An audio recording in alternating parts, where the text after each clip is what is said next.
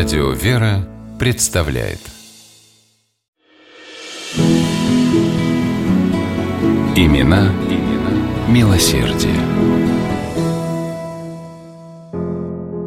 В конце третьего века на острове Кипр, неподалеку от города Тремифунта, в бедной крестьянской семье родился малыш, которого назвали Спиридоном, что в переводе означает «сильный». И выбор имени оказался пророческим. Спиридону в жизни пришлось вынести много горя, но он не сломался и не озлобился под ударами судьбы. Напротив, остался человеком редкой доброты и примером милосердного отношения к людям. Спиридон был счастлив в семейной жизни. Жена родила ему дочь Ирину, но супруга рано скончалась. Вера в Бога помогла вдовцу выстоять в горе. Он воспитывал дочку, когда она немного подросла, оставил ее на попечение церковной общине, а сам принял монашеский постриг.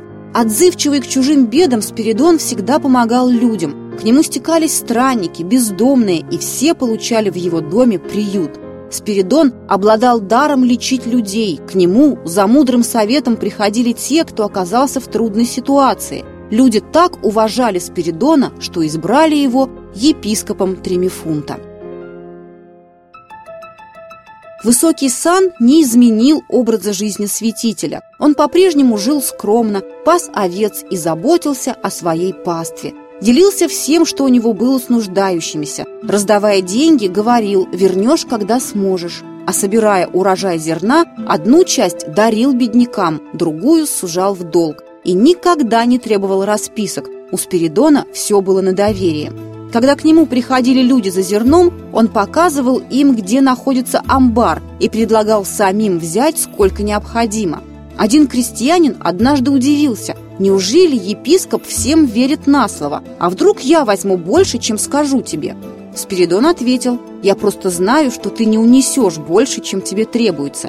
И крестьянин действительно смог взять ровно столько, сколько ему было нужно, а лишнее зерно высыпалось у него из рук. Как-то ночью в загон, где спали овцы Спиридона, пробрались воры. Но украсть они ничего не смогли, так как невероятным образом оказались крепко связанными. Утром Спиридон пришел в загон, увидел перепуганных жуликов и освободил их со словами «Не надо, дети мои, зариться на чужое добро, старайтесь впредь добывать себе пропитание честным трудом». Наказывать воров Спиридон не стал – более того, дал каждому по барашку и при этом пошутил, что это компенсация за их бессонную ночь. Вскоре после избрания Спиридона епископом на Кипре началась засуха. Поля выжигало солнце, урожай погибал на глазах, людей ждала голодная смерть. Спиридон, видя всеобщее отчаяние, молился о дожде, и набежали такие тучи, что ливень не прекращался несколько суток, на сей раз угрожая серьезным наводнением. И снова искренней молитвой епископ остановил дождь. Остров был спасен. Еще одним чудом Спиридона считается исцеление императора Констанция. Вылечить его не могли даже светилы медицины тех лет. Узнав о болезни молодого монарха, епископ поспешил в Антиохию и пришел в царский дворец. Святитель был одет более чем скромно, его не захотели пропускать, а один из придворных даже ударил по лицу. Спиридон, следуя заповеди Христа, подставил для удара вторую щеку. Вельможа понял, что перед ним святой человек и стал вымаливать прощение, которое тут же получил. Вылечить Констанция епископ сумел, едва прикоснувшись рукой к его голове. Монарх хотел отблагодарить Спиридона, велел принести ему золотые монеты. Святитель взял золото, а, выйдя из императорских покоев, тут же раздал его царским слугам. Это потрясло Констанция. Неудивительно, что такой человек способен творить великие чудеса, произнес император и, вдохновленный бескорыстием Спиридона, приказал всех городских нищих, сирот и вдов одарить хлебом и одеждой.